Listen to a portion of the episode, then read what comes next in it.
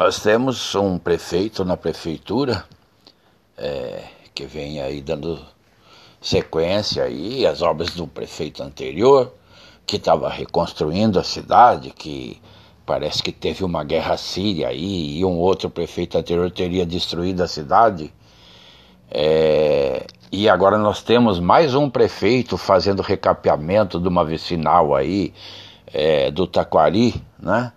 É, e nós podíamos incluir mais um prefeito aí, cuidando, vamos dizer assim, da segurança, todos pelo salário de um prefeito só, né? E nós poderíamos ter, ter três prefeitos, né? Não precisava nem fazer eleições, né? Realizar novas eleições aí.